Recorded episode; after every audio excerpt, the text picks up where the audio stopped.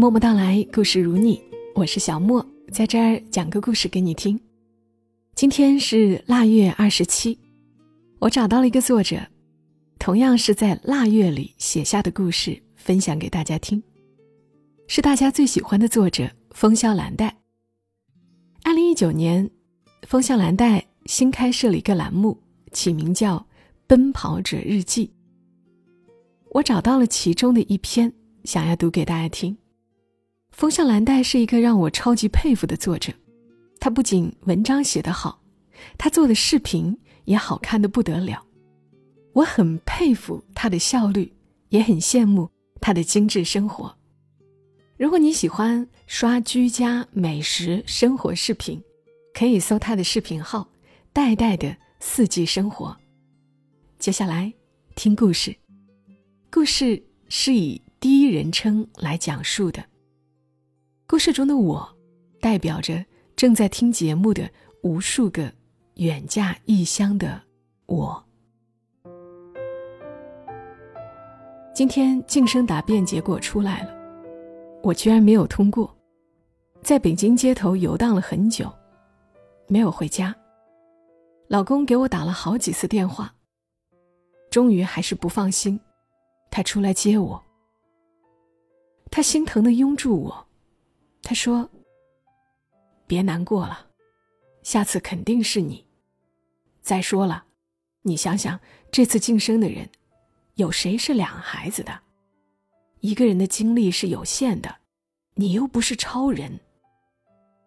是啊，一晃眼，人近中年，有了一对儿女，大女儿五岁。”小儿子两岁。我不再年轻，也成不了超人。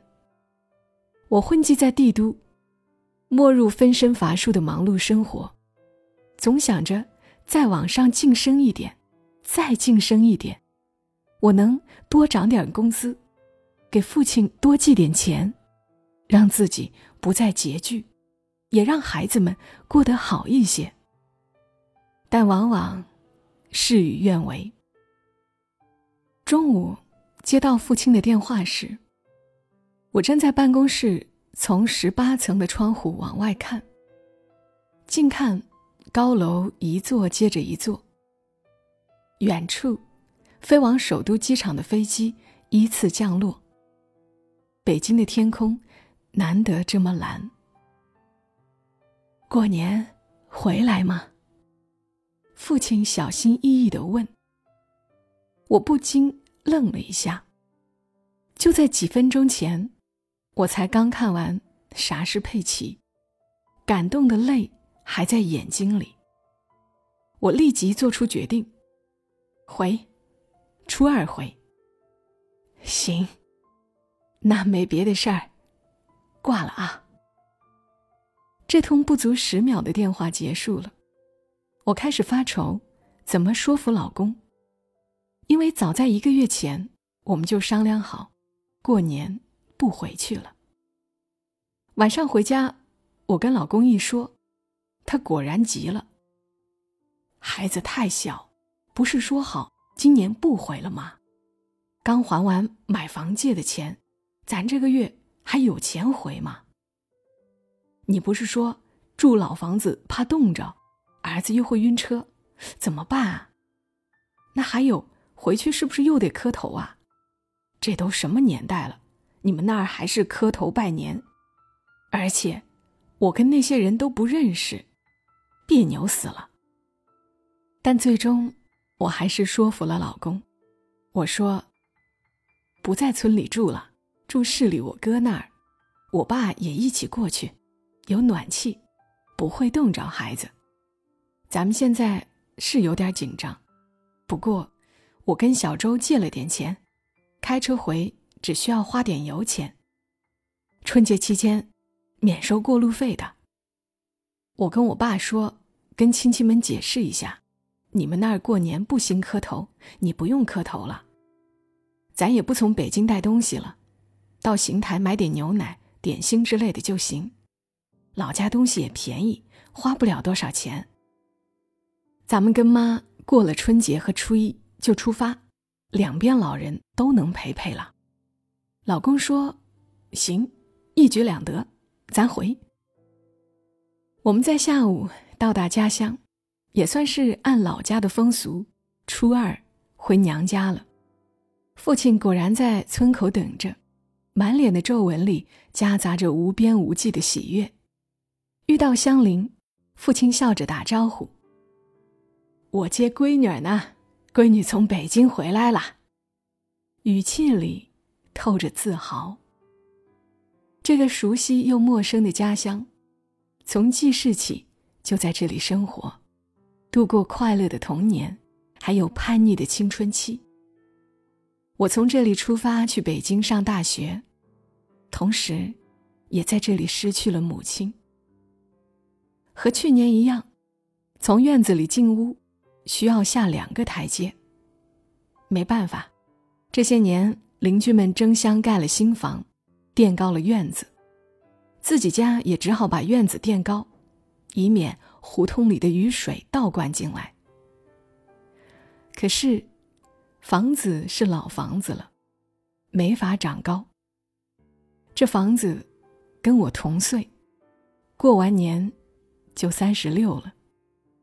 房子要翻盖的话，没有十万下不来。现在我们却凑不出这笔钱。在北京工作。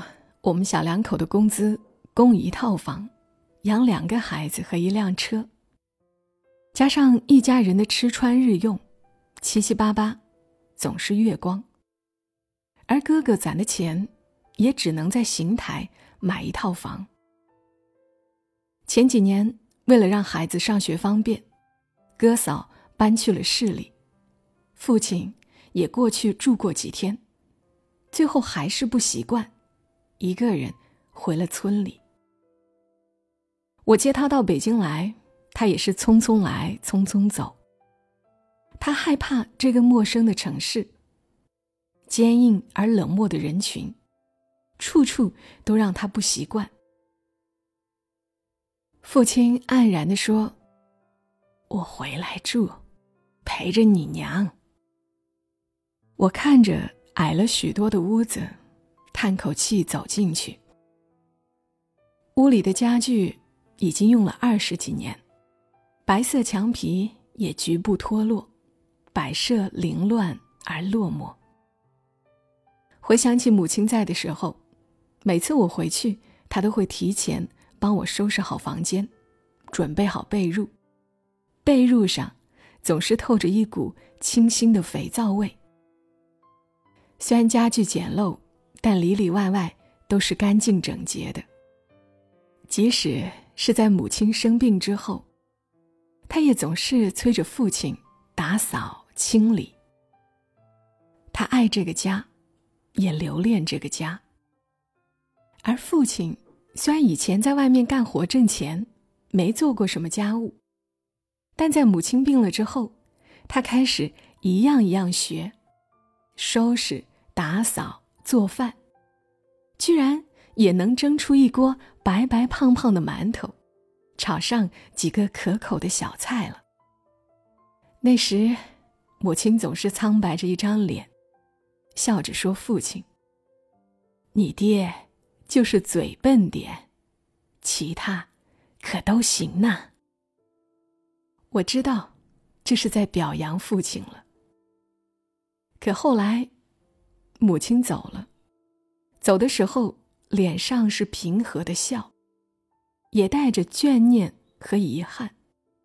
父亲爹坐在床边，不停的摩挲着他冰凉的手，老泪纵横。现在，父亲的生活变成了凑合。他说：“你们都不在家，我一个人，还收拾个啥？”天将黑。我们一起到了哥嫂家。哥嫂早做好了一桌子的菜，热情的招呼我们进屋。一家人总算是一起吃了顿团圆饭了。共同举杯的那一刻，忽然有点想哭。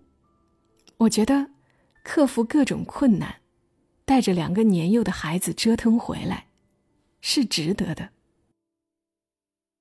吃完晚饭。我和老公去收拾房间，准备被褥。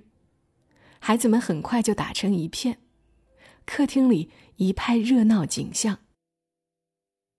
父亲还是一如既往的话不多，他抱着我儿子，坐在沙发上，一边看着电视，一边看着孩子们，脸上是平和与喜悦的笑。看着这一动一静的祖孙两辈人，我不由心生感慨。不知什么时候，父亲头发已经白透，竟是个十足的老人了。那个平日里搬砖、和泥、垒墙，农忙时掰棒子、割麦子，年根底下赶集、摆摊、卖对联的父亲，真的已经老了。按照风俗，今天是不适宜走亲访友的。是给逝去的亲人上坟烧纸的日子。坟地在村东的地里，从那儿可以看到京广铁路上隆隆驶过的绿皮火车。列车开过，孩子们就在一旁数着多少节车厢。十七节。不对，是十八节。哥哥，你数错了吧？就是十八。这情景，像极了我和哥哥跟着母亲下地干活的时候，也是为了数车厢争执不下。此刻，我们跪在母亲的坟前，点燃那一堆纸钱。那天，风很大，点了好几次才点着。我的女儿和儿子，也像模像样的跪着，给外婆。拜年。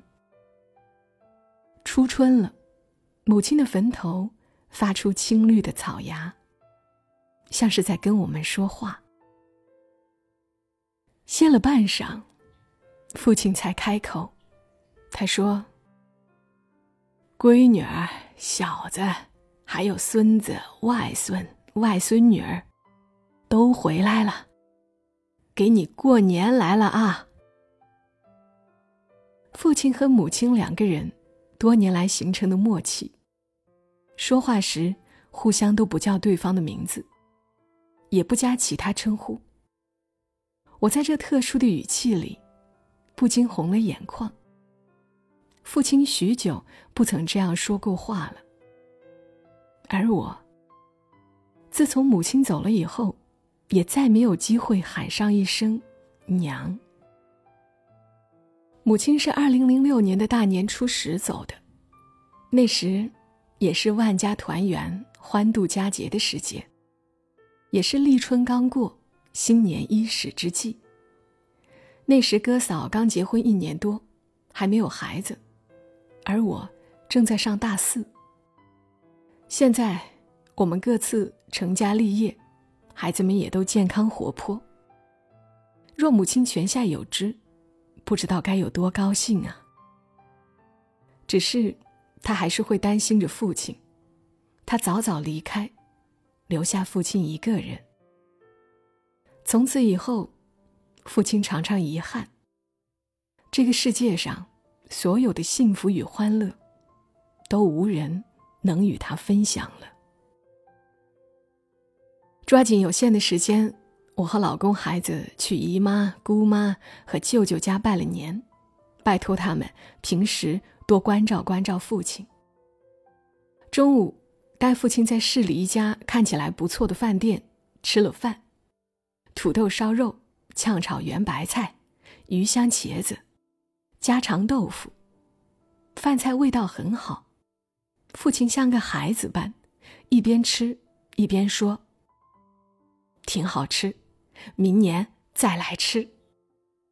明年，听到这个词，我的心里泛起苦涩。原谅身在异乡打拼的游子，连老父亲的这个小小愿望，都要这么长时间才能实现。晚上，我再一次提议让父亲跟我去北京，他还是没有答应。我只好悻悻地说。现在两孩子啊都大了点了，不用等明年，我一有空就回来看你。”我把身上所剩的现金，包括孩子的压岁钱，一共一千八百块钱，留给了父亲。我对他说：“平时吃饭，别净拿馒头米汤凑合，也得吃肉吃菜。缺啥东西就给我打电话，我从网上给你买。缺钱花了跟我说，别干那些力气活了。”他点头。知道，你甭担心了。想起有一次，他给我打电话时，说看见邻居家的大伯在吃豆腐脑，是嫁到邻村的女儿从镇上给捎回来的。我当时说：“爸，你闺女儿离得远，你想吃啥就自己买点哈。”说着说着，我在电话那头哽咽着。再说不下去了。大年初五吃过早饭，我们要启程返京了。一家人在哥哥楼下拍了合影，父亲的影像定格在相片里。汽车发动，儿子奶声奶气的说再见，女儿则撇着嘴说：“我不想走，我还没待够呢。”我又隔了窗子，问了父亲一次。爸，跟我去北京住吧。他摆摆手，依旧说：“不去了，住不惯。我在这儿，陪着你娘。”从后视镜里看着父亲的身影越来越小，我终于再也忍不住，泪流满面。老公用眼神安慰我，女儿问我：“妈妈，你为什么哭？” 为什么？因为要离开生我养我的家乡，还因为在异乡打拼的不容易，因为想念却不能见到疼我爱我的母亲，还因为无法陪在孤单的父亲身边尽孝。我亲亲女儿的脸，因为我也没待够呢。我该怎么办呢？可身不由己的人呐。还是得面对现实，还是得像一只陀螺，不停的被鞭子抽着向前奔跑。明天，女儿的英语辅导班就要开课了，我也将坐着地铁上班下班，和老公一起做家务，辅导女儿做作业，哄儿子睡觉，半夜拖地洗衣服，努力做好兼顾工作和家庭的中年人。父亲也将回到他的老房子，那个小村，那个小院儿，继续过着出来进去一个人的孤单日子。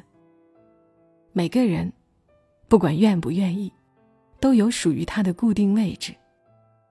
那一刻，我突然特别怀念小时候。小时候比现在穷，比现在苦，需要在炎炎烈日下去麦地薅草。需要在闷热的伏天钻玉米地浇水，需要浸着寒风在冷水里洗衣服，需要吃一整个冬天的腌萝卜和炒白菜。但那时天很蓝，那时晚上星星很多，那时过年有新衣服穿，有糖吃。那时母亲还在，那时。我们一家四口人都在一起。想到这里，我抱了抱身边的儿女，擦干了眼泪。生活还要继续，而今的我也成为了多年前的父母。我需要和他们一样，为我的孩子建造一个遮风避雨的家，然后往里面填充温暖和爱，在眼睁睁的看着他们越走越远。龙应台曾说：“所谓父女母子一场，只不过意味着，你和他的缘分就是今生今世，不断的在目送他的背影渐行渐远。可我总是羡慕那些能留在父母身边的人，他们无需闯荡异乡，无需煎熬分离，他们能常伴父母膝下，即使吵吵闹闹，也能在下次见面时喊一声爹娘，撒一声娇。这里是默默到来，我是小莫，刚刚和大家讲述的就是今天的故事了。也许每个人的故事都不尽相同，每个人有的无奈，有的难处，也都不一样。但是我们一直在路上，我们都一直在奔跑，我们一直都在努力着，想让自己和家人更幸福。愿大家一切都顺利，感谢你的收听。祝你今晚好梦，祝大家过个好年。小莫在湖南跟大家说晚安。